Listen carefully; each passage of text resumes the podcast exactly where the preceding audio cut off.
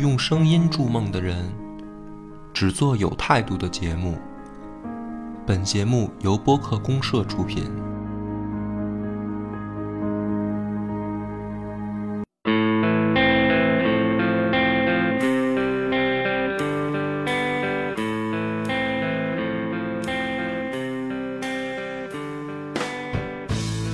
大家好，欢迎收听这一期的播客公社，我是主播恶霸波。大家好，我是大王。我老袁，对，这期我们三个人来给大家带来这个算是电影赏析了啊。嗯啊，我们不是专业的影评人啊，也不是说很很从什么剧作的角度啊什么分析没有啊，嗯就是一个很很观众的视角。对对对，所以呢，从标题其实《寂静岭》这片子啊，也算老片子了。嗯啊，然后这个我们看完了以后呢，讨论了一下，觉得它值得讲的点在于，其实它外延环节比较多，嗯所以呢，剧透部分也就会很多。嗯，虽然是老片子，呃如果啊还没看过的，嗯，可以现在就关闭广播了，就我我觉得他们也可以先听听咱们怎么说，然后带着这些知识点，然后再去看。 对。然后，但是我觉得就是说看过的，或者说不看，但是也觉得没这闲工夫说刷老片子的，嗯那就接着听，这个没什么影响啊。没问题。我觉得分成两部分，一个是咱们先从电影本身的剧情，嗯然后聊聊，聊聊然后再从它的外延。所以剧情本身呢，可能就是需要大王姐姐的视角 啊，因为对对对这个从一个看的时候发现很多特别点啊，这种对我就不适合了嗯啊。，对你可能就是走那种知识类类对类对型嗯对的。，哎，不是，我先问你啊，就是说，你看这个《寂静岭》，你觉得恐怖吗？我原来看的时候恐怖啊，嗯我原来看的时候我觉得特吓人，我都是拿毛巾被挡着看的。啊，那么 严重啊？对，我从那个就因为我很少看恐怖片儿，嗯对，然后我就是觉得比较害怕，然后因为那会儿，呃，给寂静岭的定义就是经典恐怖片儿嘛，哦，然后所以我就提前有了预防针了啊啊、然后我就这么看的。那那你看过的，比如说最恐怖的，你觉得是哪一部电影的话，我看的恐怖片儿比较少，就是对一 般不太接触这个类哎型，对对对是吧？对对，其实有很多啊，我看的时候我没有觉得它很恐怖，嗯，都是人家后来给我讲，说这里边有好多点，然后我才觉得哦原来是这么回事儿，这么后一琢磨还挺吓人的。哦我说白了，看的时候压根儿就没看懂，哎，哦对，看不懂的特别多， 好吧，这也是一个很独特的视角。对是对对是对是。嗯但是其实这个咱们要说一下，提前说，就是这个电影它在上映之前啊，其实就吸引到了很多人的注意，嗯因为它是一个游戏改编出来的电影，嗯也就是说，游戏先火，嗯然后说啊，有一定的可能，比如说受众了，大家觉得这个东西可能拍出来以后，起码有一个粉丝会来买单的基础、啊，然后才去把它变成电影。嗯算是个比较大的游戏 IP 了。对，其实、呃，另一个就是这种类型的是《生化危生化危机机》对啊，嗯就是肯定是大家都知道游戏，然后说哎改编成电影，没想到一拍拍那么多部，而且跟剧而且剧情上跟《生化危机》最后都没什么跟关游系戏了。毫无关系，我都怀疑是不是之前我玩那《生化危机》是假的。对，啊，是啊，改编了，嗯所以《寂静岭》它好在就是说，呃，跟游戏的那个剧情啊，就是脱离的还没那么大。嗯所以呢，很多人去看电影之后，就是玩游戏的人啊，嗯因为我是先玩的《寂静岭》的游戏，哦，所以我再去看的时候啊，我觉得不恐怖。他那个游戏是呃视角是第一人称吗？嗯还是第三人称？是第三人称，嗯然后呢，它这个游戏从第一代开始，就是在恐怖类型游戏里面，嗯先算是有这么一号。它的原因很简单，就是当时的那个游戏机的，不是就是或者说电脑的机能啊，嗯没那么强。嗯所以呢，这个东西在第一代和第二代的时候，它把那个寂静岭这个镇子啊，嗯，做的就是一大雾弥漫。哦，细节就没那么清楚了。对，它实际上是因为为机能没那么哦强明，白然后明白制作能力不够。对，嗯然后你这个东西呢，如果说你把它做的都特别清楚了，实际上反而是更费事儿的。嗯嗯所以你把这个表现不出的的地方啊，拿这个雾的效果一弄，是哎、反而还特符合主题。嗯，然后呢，玩儿的时候人还真的觉得挺挺有氛围，哦，但是它实际上是解决了自己这个嗯 技能力不够技技能不够的问题。对这个时候呢，就是说在游戏里面嗯当时出现的很多的桥段也好，嗯怪物也好，嗯在去电影的时候，就是真正的玩家看啊，嗯，他不会觉得说恐怖，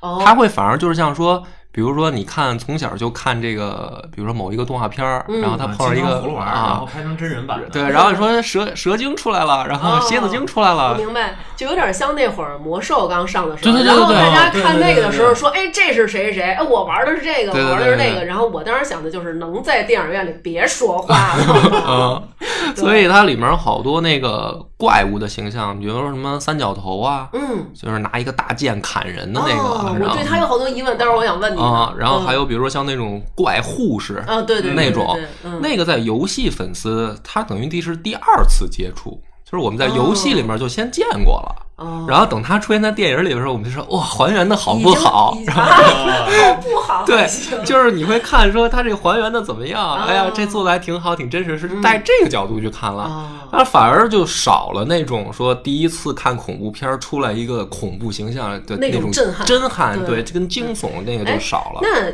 当时你在电脑上玩，你想象如果这个游戏做成 VR 的，嗯你觉得会是什么效果呀？我们其实你，我跟你说啊，玩家啊，就是嗯说从一玩游戏的角度来说，我们都期盼着这一天。就是真的吗？对，真的，就比如说《生化危机》出啊 VR 的时候，我是特别高兴的。就是我前两天玩了一次，嗯我就是带孩子去一朋友家玩那个 VR，因为我原来觉得这个好傻呀，我觉得特别对，嗯就是缺，你知就道是吗别人看戴着头盔的人，就啊 对对对就跟看就傻会子觉一得样就。是报警吧，报警 吧，就是那种感觉，要不然给拴个狗链儿。然后对我当时就是看孩子玩的时候，他们就可兴奋了，而且动作都可帅了，在那儿射击。然后我从屏幕上看啊，就是有几个怪鸟，嗯有几个血了呼啦的小人儿冲着你哦跑过来，对然后到你跟前儿咚就自爆。对对对，然后他们说：“哎，妈妈，你试试。”嗯然后我觉得 so easy，妈 妈给你们做一个榜样，好不好？嗯然后妈妈把眼镜戴上后，就是，呃，反正我回看了一下录像，就是我就喊啊，别过来，不要，不要，不要，然后就是因为。你就真觉得他冲你跑过来了，而是且我是嗯就在那屋里一直躲，就我也不射击了，就是我在屋里跑。反然后就是正对这个就是，这个我觉得要是拍成做成 VR，我肯定不敢玩。那你我觉得你可以先试试《生化危机》的，因为已经做出来了。是就是吗正好这边不就有嗯吗？对我这儿就有，到时候录完音你可以试试试。一我下觉。得我还是好好吃饭吧。 对，那个《生化危机》我也不敢。但是咱们就刚才说到游戏的这个，嗯对于可能粉丝，就是游戏粉丝啊嗯跟真正第一次观影的时候的人，他的一个区别嘛。嗯但是回到这个电影本身啊，嗯就是不得不说，首先还原的其实不错，啊，是吗？因为这个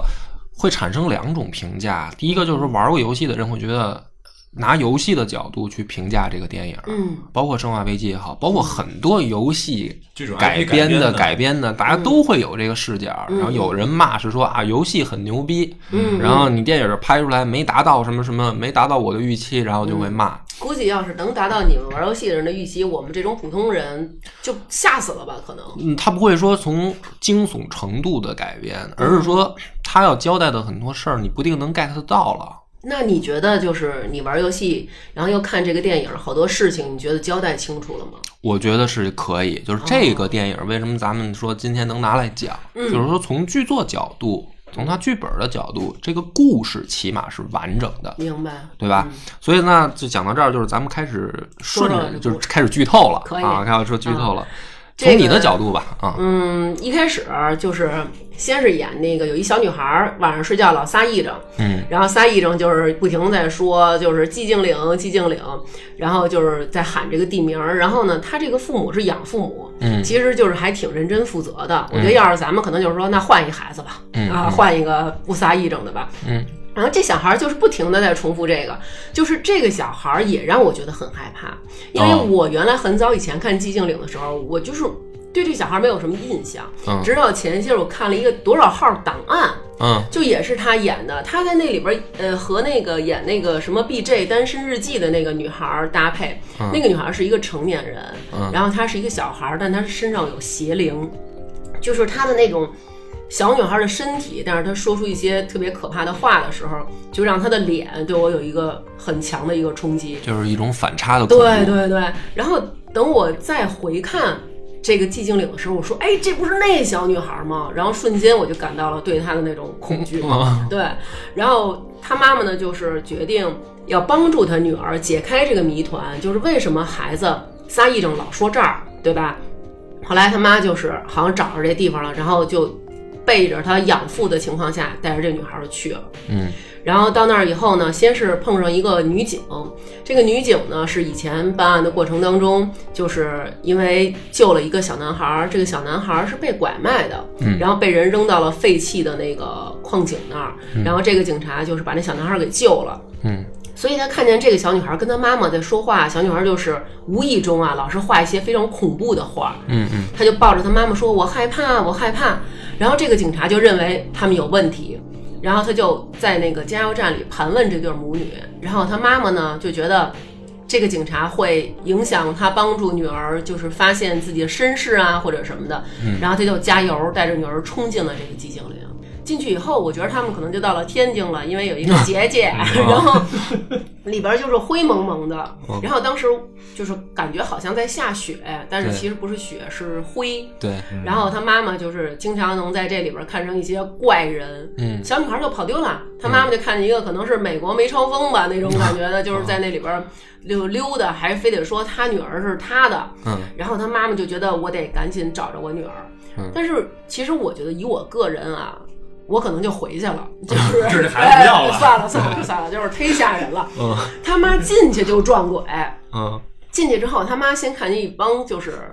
红孩儿那种婴儿鬼，嗯就是婴儿鬼先袭击他妈妈，嗯然后他妈妈紧接着又碰见了那个厕所的那个那人叫科恩吧，嗯就是发现那个鬼，嗯然后他妈妈就是还要破案，从那个人的嘴里边抠出了一个字条儿，对，然后其实是在找线索嘛，我觉得可能这个时候游戏的感觉比较重，嗯就是你要找各种不同的线索呀、什么的。当然，对于我来说啊，嗯回 家了，还是回家了。 ，OK，那个人他死状非常可怕，怎么还能把手伸到嘴里抠东西出来就呢？不合理，你觉得？对啊，我觉得不合理。我觉得，而且就是说，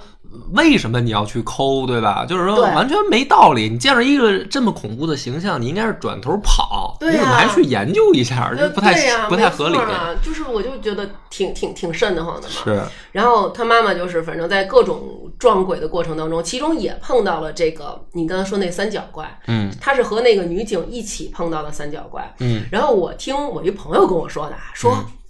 那三角怪嗯把他俩给堵在那门儿里的时候，啊有一铁门关上了，然后三角怪拿那大刀就噗噗噗的往里捅，啊他们俩就在那儿啊，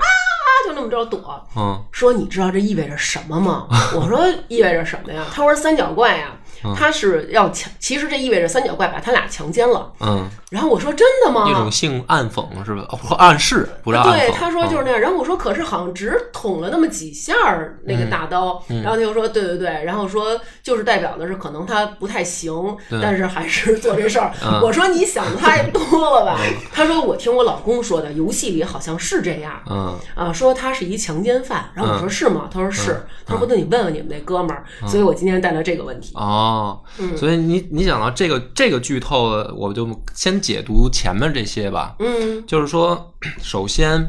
寂静岭呢这个地方，它是一个大家可以想象是一个小镇也好，或嗯者说一个小的聚居地人人的一个村庄也好，或者你把它想象成一个什么都行。嗯但是呢， 这个地儿它与世隔绝，嗯这个与世隔绝呢，在于说，呃，外界跟它内部的人没有办法产生互动，嗯，它是这样一个设定。那儿还没有基站，所以没什么信号。哎，对，所以呢，就是在这个设定基础上，你不管是从游戏来说，还是从电影来说，你要先在脑子里面构想出来这么一个地儿，嗯，不然的话，很多的这个前提就不成立了。就是说，哦啊，咱们在现实生活中去到一个地儿，嗯然后碰到这些事儿，怎么就你就头不能走？就像你说，我怎么就不能走了呀？对啊，因为你看后来他爸爸还要去找他们俩，嗯就是他爸爸去到的那个世界就是寂静岭，嗯他妈妈去到的那个世界也是寂静岭，但是他们俩就感觉就是他爸爸是就互相找不到对方，对吧？对，就是他，你你看他爸爸在寂静岭的时候是在彩电里看，对，嗯你看他妈在寂静岭是黑白的，所以这个呢，就涉及涉及到第一个设定问题是说，寂静岭这个与世隔绝啊，它是一个时空不同步的隔绝，就是说他们进入了不同的时间线，或者说叫空间。嗯那这个造成的不是说因为它那儿有雾，或者说你知道电影里面飘的那种灰，嗯嗯，然后说大家在视觉上觉得隔绝，不是嗯，他是说，首先这是两个世界，你到了寂静岭的范围之后，你的世界，比如说我们现在是二零一九年，嗯但是你进入了这个范围之后，你可能比如说回到了一一九零零九年，或者就是这个意思，它完全是一个不同的时间线，就是地理位置是一样，一样的但是时间时间线空是间是不一样的错开的，哦，就有点像鬼打墙，啊说这人演着了，对。哦那么这个呢，实际上是在设定搞明白的情况下，就是本能的啊，嗯不管是游戏还是电影儿，它没有直接给你来解这个扣儿，嗯就是说。啊，特别清晰的有一个旁白 说你现在进入了多少多少年，没有哦，因为这是恐怖电影跟恐怖游戏嘛明，白所以呢，对于不管是玩的人还是看的人来说，本能的就是一个问号，先是说为什么我会进入了一个不一样的时间线，不像咱这边儿说，嗯为什么就是这孩子演着了，就是没事儿，甭管怎么着，乖的乖的门框，夜里十二点嗯对 叫叫，所以呢，实际上这是第一个线索的东西，哦通过这种比如说画面也好，嗯或者说在游戏里面你感受的氛围不一样的，传达给观众的，嗯就是你其实大概脑子里能猜到说啊，这已经不同步了，啊对对吧？比如说他两口子进去互相谁也见不到谁，嗯，你大概能明白这个意思，但是哦他没有直接的去发问，或者说告诉你，你只能说带着这个疑问往下看，说嗯为什么他会不一样呢？嗯那么这个这个问题会引向到核心，就是说这个镇子发生了什么？对，因为我当时就觉得说，好像是这小女孩她爸爸看到的是正常的，是因为这些鬼不想让她看见，嗯他们只想让她妈妈看见，对所以她妈妈才能看见，对嗯那么在这个前提上，是看《寂静岭》这个电影也好，玩这个游戏，大家要第一个弄明白的是，比如说是现实世界嗯和异世界，对吧？嗯那么更麻烦一点的是，在异世界里边也分两层、哦对对对，啊，就是异世界里面正常的一层嗯啊，没有危险、安全的一层和会出现警报。嗯然后整个怪物就出来的危险的状态。对就是说异世界里面也是两个状态的。嗯所以呢，整个这个从结构上来说，寂静岭这个地方是分成三层的：嗯现实当中正常的嗯和不正常的。嗯不正常里面分成安全的和危险的。哦。但是呢，他们在空间上可能是完全重叠的。明白啊，就是我相信大家在看的时候，肯定也能看到，就是他妈妈一会儿就是在不断的寻找小孩儿，另嗯外一会儿就是鬼出来了，然后他妈妈开始各种的被攻击，对，就感觉好像是咱玩魂斗罗的时候，嗯，就有一段期间你是在跑，嗯，这段期间就是安全的只有灰，对对但对，是过了一会儿呢。就是关底的，比如说什么人出来，你开始打的时候，嗯然后这个时候天就变黑了，然后鬼什么的就出来了。没错。嗯，所以这个东西呢，在为什么大家觉得看电影的时候觉得，嗯，那你就是就算是这样，你设定两层不就完了吗？嗯，比如说你在真实的情况下是安全的，然后嗯你进入异世界是危险的，两层就够了呀，为什么要设计三层呢？嗯，那这个就是说，在游戏设定上，你的这种突然紧张嗯会带来一定的刺激感。哦，明白这个意思明吧？白就是说，明白它在游戏的结构上来说，这个比如说你在游戏里面玩着玩着，你知道这儿我要开始攻怪了，嗯呃，我要开始过这关了。嗯然后正常的情况下，你要找线索了，这是一个玩游戏的玩家的状态的视角。嗯嗯但是他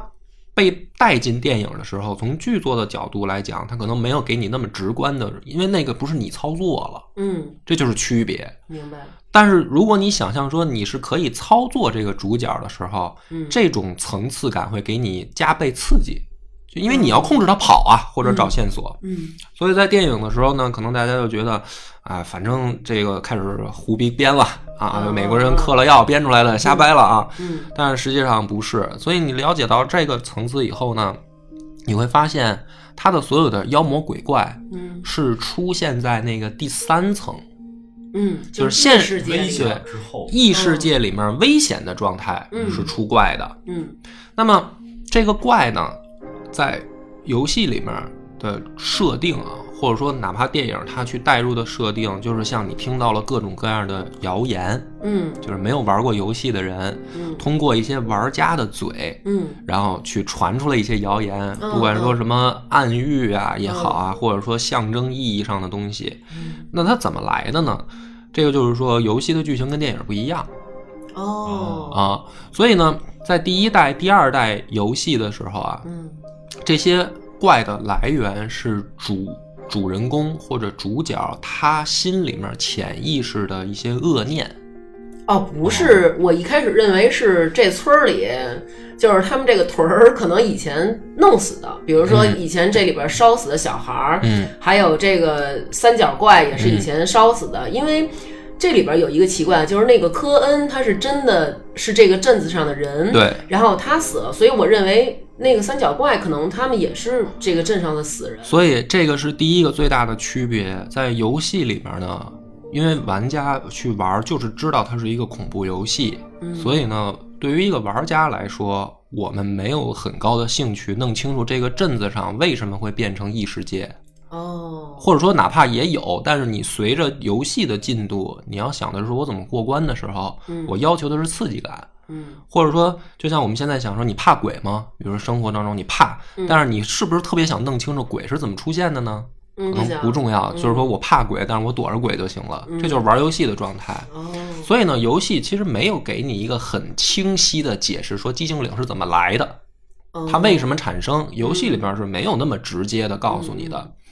但是在电影里面呢，实际上它在剧作的角度，它先铺设了原因，嗯就是电影我要告诉你有始有终嘛，要不然你到最后看了一个东西，你就会觉得啊没看懂嗯啊，为什么这个镇子变成这样？嗯所以呢，在这个角度下，游戏里面设计的怪啊，它是主主人公或者说主角他的心里面恶的反应。哦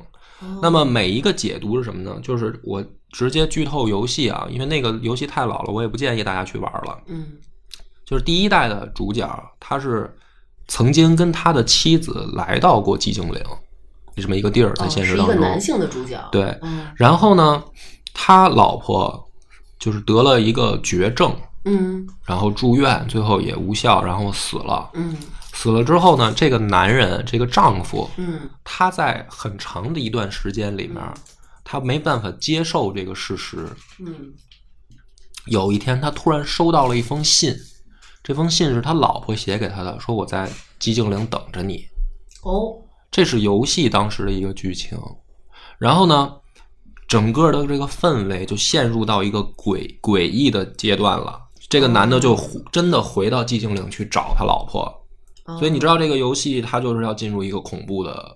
这对个走向了嘛对对对？就是说一个超现实的，说是死的人怎么还可能送信来？嗯那么玩家带的疑问不是说寂静岭是怎么来的，嗯玩家带的疑问是他老婆是不是真的在那儿，嗯嗯，对吧？对所以这个是跟看电影的一个区别。嗯那这个男的在游戏里面，他回到寂静岭看到的所有的怪物，实际上是他心里边的那个痛。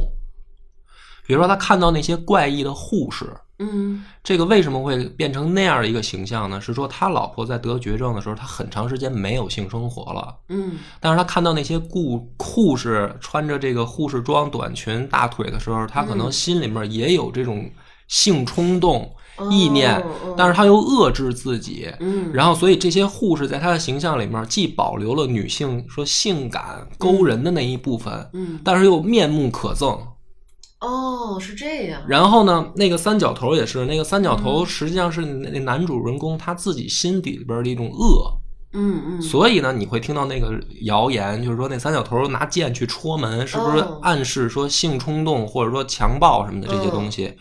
这些所有的谣言是从游戏那个设定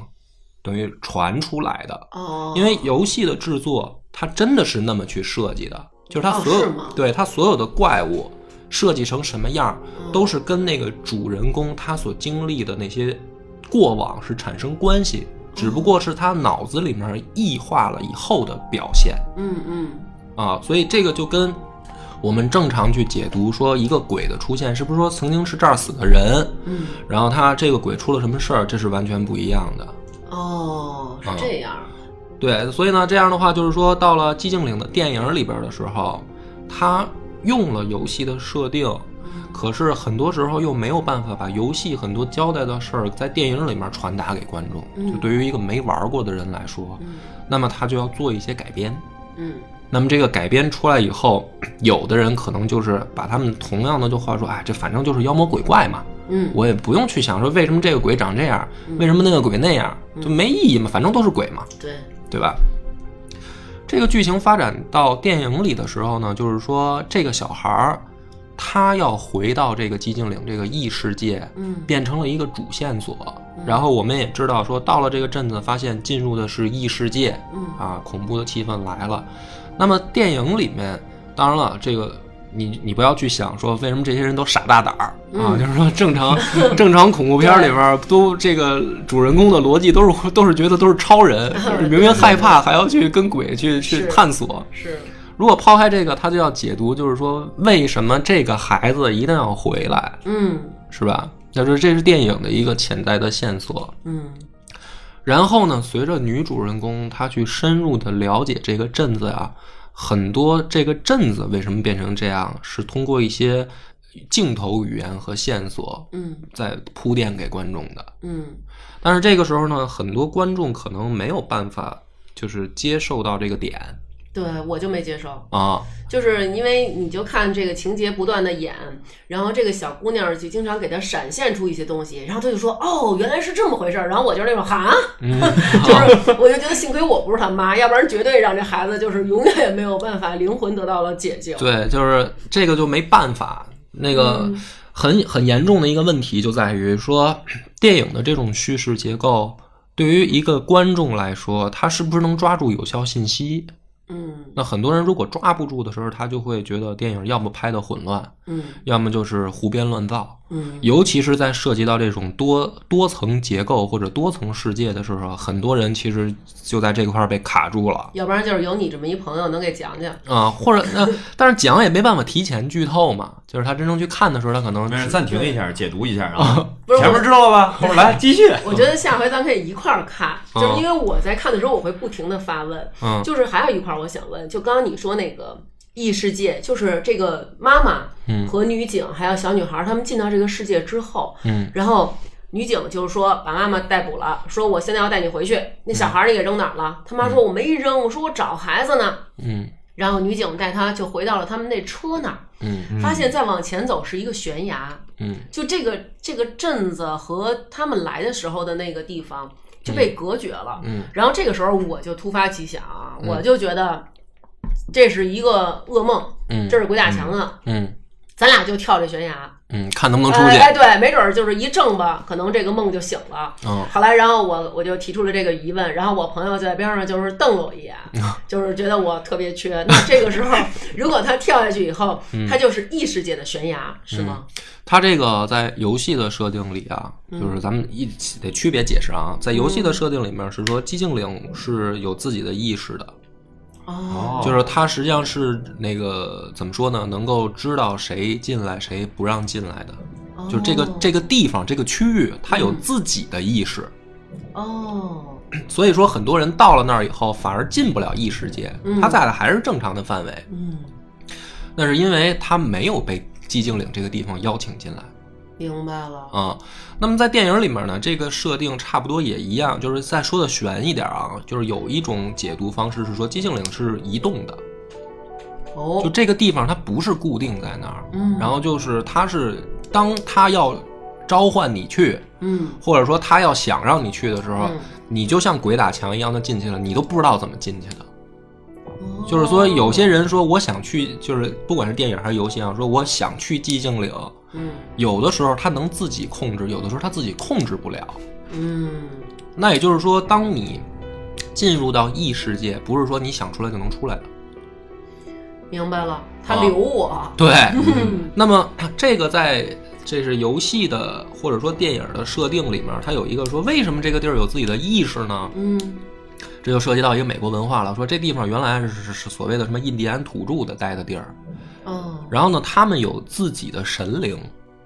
哦，在这片地方明白，然后呢，这个美国人来了以后呢，把这帮印第安人赶跑了以后，他们不知道说这儿有一神灵啊，或者什么这种超自然能量，嗯所以呢，这就变成了说 X 恐怖未知，嗯嗯就是人家原本可能原住民在这儿是知道说这个地方啊有异常，但是怎么为什么有异常，是什么神灵，人家有一套自己的解释，嗯所以这个地方有自己的意识，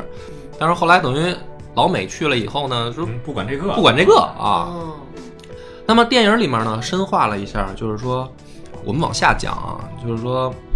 主人公这个妈妈嗯去找女儿的过程当中呢，发现了两个线索，嗯一个呢是说曾经的一些历史的闪回，嗯就是这个镇子上发生的事件嗯的闪回，嗯还有一个线索是，他发现这个地方有一个教会，啊对嗯，对吧？对那么这两个这两个线索是结合在一块儿去解释这个电影怎么回事儿的。嗯那么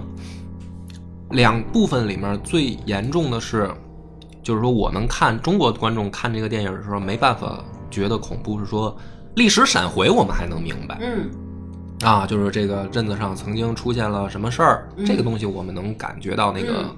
但是呢，一到教会的这个层面的时候，大家反而不觉得恐怖，不觉得嗯对嗯有氛围，反而觉得说，哎呀，有点厌烦，说呃又是开始瞎编乱造了。对，因为在这个教会里边，就像刚才你说，异世界分为危险和不危险，嗯但是在教会里边儿是异世界里边儿一个独立存在的空间，它不会发生一些危险。嗯当警报响起了，这些鬼出现的时候，所有的就是在寂静岭感觉就是还活着的鬼吧，他们就都会去到这个教会里面。嗯嗯所以这个可能是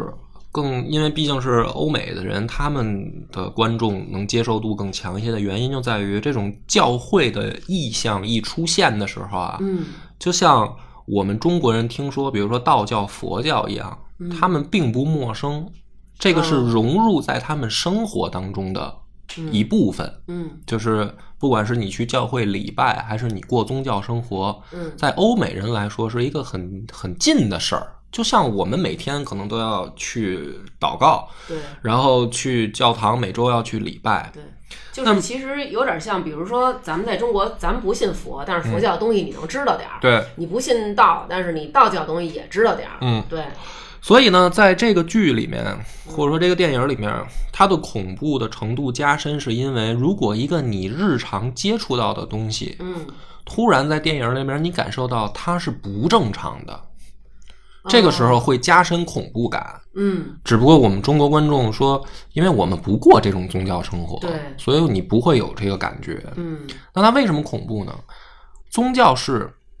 带给人善，嗯或者说给人家正能量的一个感觉。比嗯如说，神会祝福你、保佑你啊，你信仰神，你会过好的生活，嗯，是这样一种形象。对，但是呢，在欧美的这个文化里面，有有一个时期吧，嗯宗教是迫害人的，嗯就是它反而没有起到正能量的作用，反而是让人过得更痛苦。哦，对，那这就相当于，比如说我们现在说我们修仙啊，这个修道，然后吃这些重金属，吃这个重金属还行。啊 对，然后吃这些重金属，最后吃死了人。嗯然后我们知道说这个原来不是好东西，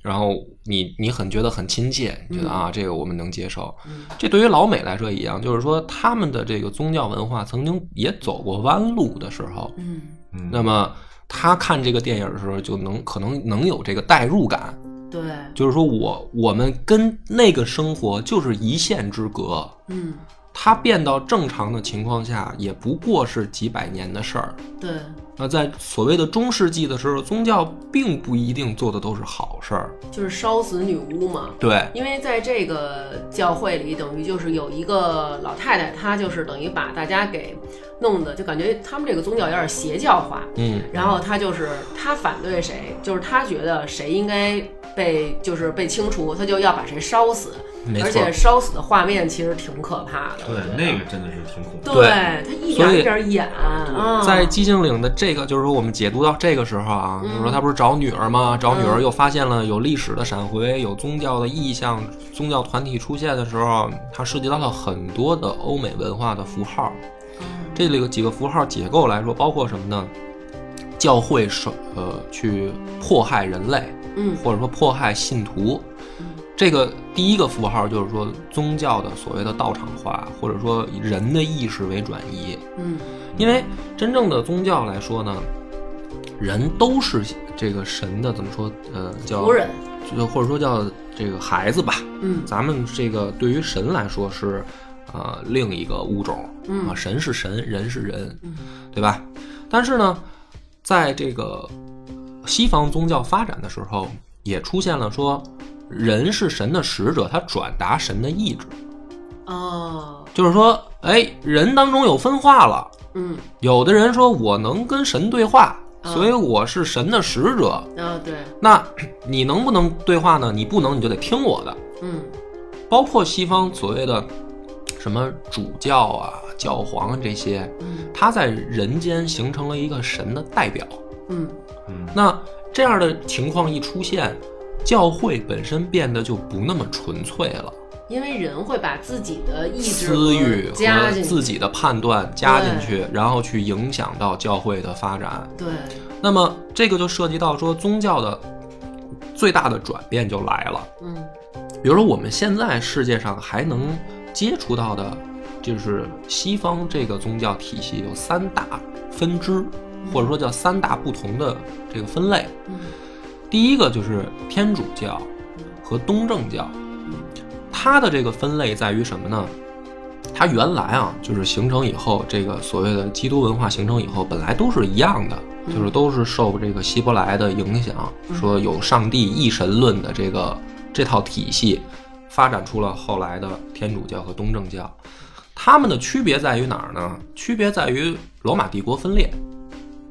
罗马帝国变成东罗马和西罗马的时候，东罗马就走向了东正教，西罗马就走向了天主教。嗯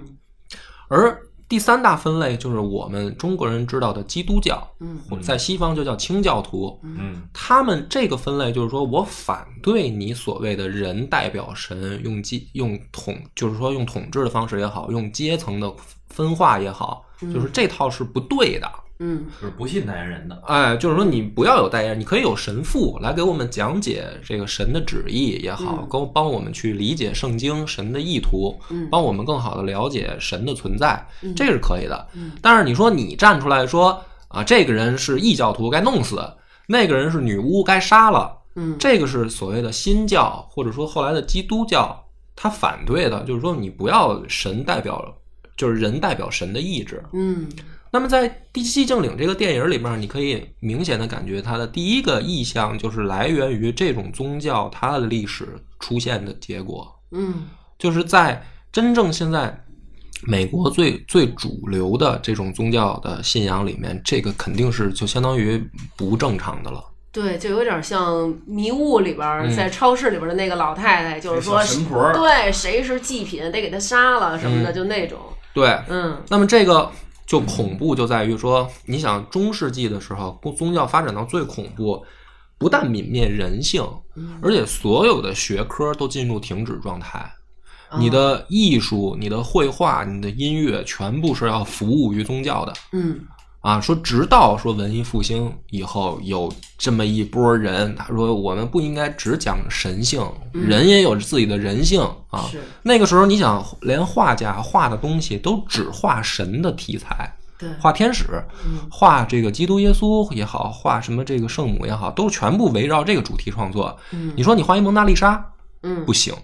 嗯这个脱离了这个主题范围了，就不不允许你表现人性。嗯甚至他的所有的教育的学科的设立，全部都是在神学院的这个体系下，哦，他就没有说我们现在说我想学一数学，然后我将来想当一科学家，嗯啊，或者说我想我想学这个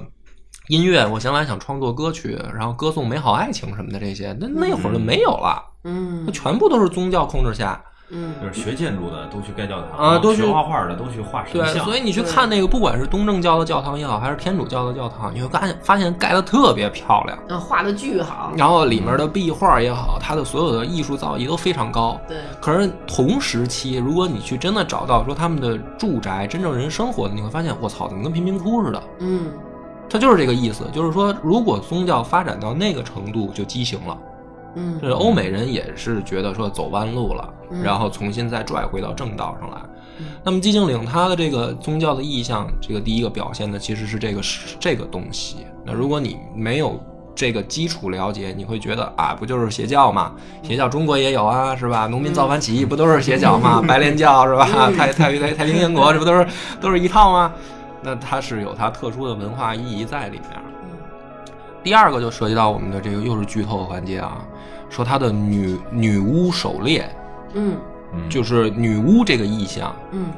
这个在欧美里面也是一个特别典型的，是真正发生过的实际的事儿，嗯，烧死你，烧死女巫，或者说去占星师什么的弄死这个人。嗯那么当时呢，就是说，嗯，有一些啊，在欧洲也好什么的，这个小姑娘或者女性啊，可能有通灵体质，哦，就是怎么说呢？这个东西我们不能把它解成解释成怪力乱神，只是说根据人家的记载是说有这样的人出现，他能通灵，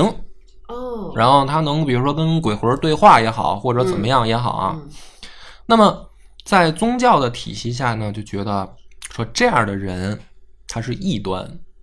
你人怎么可以说这个在接受那些东西，，对，就是说你这肯定是跟魔鬼在对话。哦，啊，你说你跟什么死人对话，你通灵，这些肯定是异端嘛。嗯，就咱们这儿说，哎，那是我好像梦见死去的谁给我托梦了，啊烧死他，， 对，那么这个事儿真正它的发展啊，是说在一四八四年。你想，其实距距咱们现在也就是几百年的时间。嗯这个时候呢，当时呢有人写了一本书，嗯写了一本书里面，他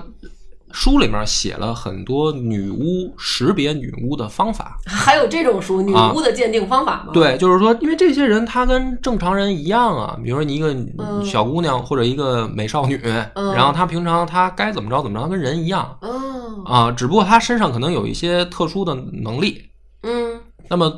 有人就写出来说，你怎么识别你周边有没有这种哎，人？你你这个他都说是什么了？怎么识别？啊那他呢，就是当然最夸张的啊，说嗯这些人他会练什么魔药，你看《哈利波特》吧。啊，看过看过，啊，就是说这些人其实他们偷偷在什么熬魔药，嗯嗯嗯然后说这帮人晚上可能骑着扫帚乱飞，嗯，嗯，然后说，甚至是说他们的魔药的效果，比如说他能给谁下药，谁就疯狂的爱上他，哦，然后甚至说他能美容，哦，说喝了这药能青春常驻，实那际他上现在要去三里屯儿，吓坏了吧？啊、说这可能这个女的啊，你看着她是一个二二九的年龄啊，其是实吧好呃其五实六已十经了，啊，对，好几百岁了，嗯对其实当得时主食，对对对，然后所以啊，然后这个东西呢，就是被越来越怎么说呢，夸张化，以讹传讹，以讹，传讹了。呃嗯然后呢，宗教在这个时候呢，就是说把这些具有超能力的这些女性嗯打成了异端之后，就觉得要发展到最恐怖就是弄死。嗯而这个实实际上在欧美啊是有真实案例。嗯，到最后一个女巫出现是呃一九四一年，啊，哇，这么近，都对一九四一年了，对还当时是出了这么一个事儿，说这个有一个英国的母亲嗯找到了一个女巫，嗯然后呢说，呃，我的儿子嗯，来给我托梦，哦，然后说，呃，他去参加的是英国海军，嗯然后现在已经联系不上了，嗯说是不是出什么事儿了？嗯然后求这个女巫帮他去跟他的儿子从不管是什么所谓的精神层面还是嗯超自然的，说能不能帮我联系一下？哦嗯，，用脑电波发个电报，然后呢，这个事儿最神的就是这个女巫真的就联系上她儿子的灵魂了。他们好像不光就是好像他们跟这些灵魂不能视频的通话，但是可以语音通话，对，啊，就是说白了，从好像从精神上交流。嗯然后呢，他就告诉这个英国的这母亲说：“你儿子的那个军舰嗯已经被击沉了，哦，你儿子已经死了，哦所以他回来给你托梦就是他的灵魂。”嗯嗯那么这个女巫就说了她儿子所在的那个军舰啊，叫巴勒姆号啊，已经在哪儿沉了这些事儿，就告诉他母亲了。嗯那么这件事儿呢，最后发展到说，他母亲知道了以后，就告诉别人了，哦，就是说我儿子已经死了，然后我哦找的这个女巫，这个女巫叫海伦·邓肯，嗯是真有这么一个人，一女的，一老太太。嗯然后她就告诉别人说，我知道我儿子已经死了。嗯可是问题就是，当时的军方嗯很多的消息是封锁的，哦，他儿子的那艘战舰被击沉这件事儿是封锁消息，嗯因为这些消息有的是会影响到士兵的士气的，哦所以不希望流露出来。嗯那么当时这个消息流露出来，然后当局就找到这个人，说你怎么知道的？嗯，就这相当于就是国家机密的这这这么一个对被泄露了。找着那海伦邓肯，对，就是说你怎么知道的？嗯然后那这人就说说我实际上是一女巫告诉我的，嗯然后这个女巫就真的是被定罪，就相当于定的罪就相当于你泄露国家机密，嗯明白吧哦然后她被定义为女巫，最后判判弄死。啊，所以你看这个东西在欧美的这个文化体系里面，它不是一个说很久远，你想象说中世纪的事哦儿，对，它实际上现在很近很近，其实很近是啊，就是等于你想一九几几年就是几一九十四年，一年，，对，几十年不到一百年的事儿嘛。嗯对吧？那所以她的这个女巫狩猎的，这个就是我说电影里面出现的第二个所谓文化上的意象，就是人嗯人家会看了以后就觉得说这个挺恐怖的。嗯你你你为什么要一个女孩儿？假如咱不说有没有超能力这件事儿啊，嗯咱不不讨论这个前提。如果有人有，嗯，你凭什么弄死她？对呀。不是，你就应对吧该给他保护起来，问点事儿。说你看 那个，我们这次还还进攻吗？啊啊，我们这次您帮我们看看，要是进攻这个几率有多大哎呀？对啊，这就是个歌现在就应该能收费了啊。对呀、 就是保护起来嘛。但是但是你想想，它恐怖的就在于什么呢？就算说啊，我们比如说中国人说，如果真有这种大仙儿，嗯那应该是被这个四里八乡老百姓供着，对 吧？对，但是你换过头来，你想想，如果说现代社会真有这么一个灵媒，嗯嗯，政府允不允许它出现在不说弄死它啊，嗯允不允许它出现在大众视野让它宣传？嗯，就是说你这倒是你你你你怎么就说你能治病也好，你能通灵也好，嗯如果说大量的宣传这种事儿啊，说这人确实有这本事，嗯那老百姓就别吃药看病了，你就找大仙儿给你解决呗，对吧？嗯是不是这个道理？所以你就想它恐怖在哪儿？就说如果真有这样的人，哪怕出现在我们现在的生活当中，你怎么对待他？肯定会引起恐慌。对啊，因为其实就说难听点儿，他也是一个人，你并不知道他告诉你这个话其实是附加了什么他的一些想法的。对，这就是问嗯题所在嘛。所以你看，我们中国也是历朝历代对邪教的打压都很很严厉的，嗯就你不允许利用这套蛊惑老百姓是，啊。生病了，您该找医生，该吃药，该找郎中，您找郎中。嗯，是吧？你这一宗教头子弄一帮老百姓在这儿还收钱，你想干嘛？对，你是不是想造反？是嗯是不是这个道理？这就是人家欧美里面这种女巫的意象是这么来在电影里面传达的。嗯那么电影里面回到这个情节，就是说这小女孩儿嗯，是真正的这个女巫，她是真正的女巫啊。对，哦，她实际上是有超能力的。哦，然后呢，但是问题是，这个女孩儿她在生下来以后，在寂静岭这个小镇上长大的过程当中，嗯就被宗教的这种生活所影响了，嗯她不断的被遭到迫害。哦，因为电影里就没表现出来她有超能力，对好像就是被校园霸凌的一个对象。对，然后那些历史的闪回，嗯闪回的就是这些事儿，就是他在成长过程当中遭到的一些惨痛的经历。对，然后好像我觉得一开始没有说出来，就是他是真的有什么超能力，嗯然后只不过就是说他妈妈。就是他妈妈一直不说他爸是谁，嗯然后那个就是属于那个宗教里边那个女头领就一直在说说你这个孩子就是呃女巫嗯是一个什么邪恶的化身。对我当时就是以我这种呃八卦的心，我就想的是绝对啊，这小姑娘是她妈、嗯是跟老太太她爷们儿生的这小姑娘，哦所以她想打击这小三儿和对小三儿的闺对女。嗯嗯，所以这个意象到这儿的时候呢，就是说他的这些惨痛经历在电影里面就变成了一些线索，比如说你去人嘴里面抠那个纸条的那个哦嗯是桥段，嗯那个尸体就是曾经在厕所里面那个隔间儿把这个小孩儿给强奸的那个人。这块儿也没演，哦就是啊她在电影里边就是对，你就觉对得到一隔厕所隔间儿里面有一尸体，嘴里面抠一纸条儿，嗯你觉得我操瞎编什么呢？这个莫名其妙的。哦对对对哦、但实际上它是跟剧情是有线索关系的。嗯，就为什么在那个隔间里面那个人弄成那个样子，哦然后还抠出来字条，上面写着名嗯字，就是这实际上是真正这个小女孩或者说这个女巫她的惨痛经历，嗯她在异世界把它还原出来而已。哦是这样，就是在她的眼里面，这个世界就是一个恶的、丑陋的嗯、那个德行的样子。对，因为他没有被好好的对待。对，嗯然后呢，这个孩子就是在寂静岭长大的的过程当中，不断的，比如说学校的小朋友不理他、欺负他，嗯然后甚至还遭到了强奸对待什么的。嗯然后最后他的结果是宗教说你是女巫，嗯我们要弄死你，嗯甚至把他妈妈骗了。嗯就是没有说没有告诉他妈妈什么真真真相啊，或者什么对就是说啊，你把孩子带来，我们帮你治治吧。可啊能对他妈对是这么理解的。啊是电他一下。结果呢，就要烧死这个女孩儿。嗯那么在烧死这个女孩的时候，实际上这个女孩的能力真正爆发出来了，嗯就是她没有被烧死，嗯她只不过烧的已经面目全非，跟焦炭一样，但是她还活着。嗯而这个时候，她的这个超能力嗯爆发到极致了，嗯或者换句话说，她的痛苦也到达极致了。嗯于是呢，她要复仇，嗯她要用自己的超能力复仇，她要把整个所有这个镇子的人嗯都陷，让他们也陷入一种痛苦。嗯，或者换句话说，诅咒所有的人。对。所以在那里边儿，这小姑娘最后才说了，其实她是、呃把自己分裂出来了，嗯，分裂成一个恶的，然后一个好的。，对。嗯所以呢，这个小女巫她恶的那个那一面嗯还在寂静岭里面，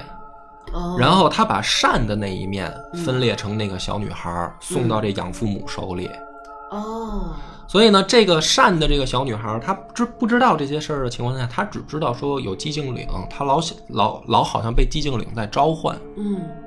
那么，于是他妈妈就发生了开头的剧情，说小女孩要去寂静岭，然后他们就去到寂静岭，碰到了所有这些事儿。哦那么电影它最后的结论就是说，寂静岭的这个教会，嗯他们找到了一种解决问题的方法，是说摧毁这个小女巫。嗯但是要摧毁它，是要摧毁完整的它，嗯也就是说，那个分裂出来的善嗯跟这个还在继续诅咒他们的恶，嗯要都摧毁掉，要结合起来摧毁掉，哦，然后这个寂静岭才能得到所谓的解脱，诅咒才能结束。诅咒才能结束嗯，然后他们才能重获自由。嗯。所以呢，到最后电影真正的所谓的高潮阶段，就是真正他们那一场争斗也好，然后最后这个母亲又把这个善的小女孩带回来，嗯然后脱离了这个教会，嗯然后也弄清弄清了事情的所有的原因，嗯对吧？嗯但是呢，作为一个恐怖片儿，一般一个剧作发展到这儿的时候呢，如果说不想埋扣子，嗯或者说不想拍续集，嗯，到这儿应该就结束了，哎，应该就回到彩电了，对吧？但是还是黑白的。对，而且我有一块儿就完，我就是每次看我都觉得没明白，就是他们的身体，就是从那个寂静岭那个异世界，就居然就出来了。嗯他出来以后，我以为就是行了，回家了，嗯团圆了，嗯就是以后该怎么着怎么着了。结果他们回到他们家，他们家也是黑白的。嗯然后他爸回到他们家，他们家是彩色的，嗯他们就在一间屋，嗯，就是他爸能怎么说，就是能感觉到好他们像两个有人哎，在，对对对，就是他们家那门会忽然开，嗯然后但是他爸看不见他们，对他们也看不见他爸，嗯然后我觉得这种感觉好可怕啊呀、对，所以说寂静岭到最后他埋的伏笔就是说，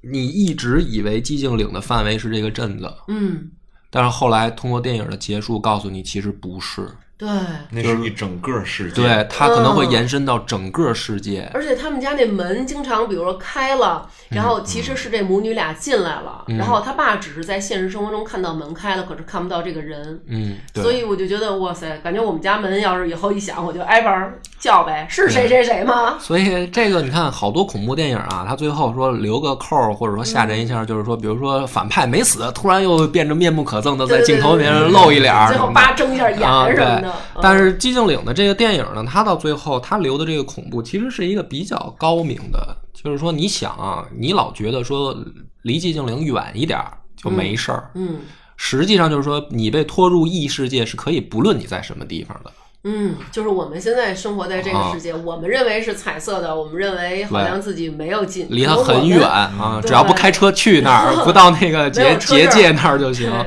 但是实际上，他到最后这个比较高明，就是说不是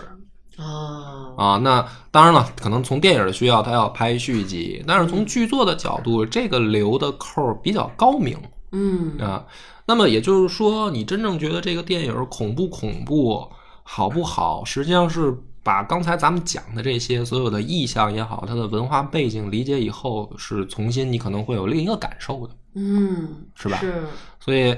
很多人呢，可能因为就是当时电影出来以后，其实并没有说大家觉得啊怎么着一个说多牛逼的现象级的恐怖片儿什么的，嗯这个正常的在于就是它有几个门槛儿，第一个说你是不是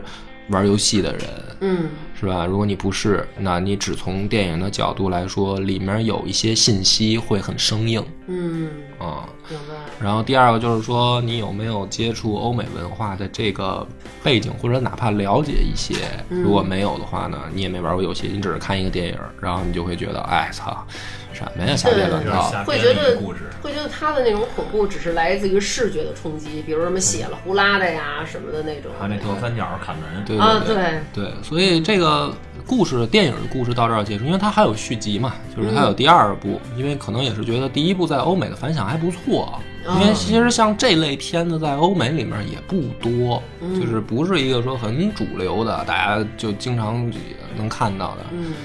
它也是一个比较少数的分类嗯啊，所以它的它也拍了续集，嗯但是如果从我们解呃或者说解读这个电影本身来说，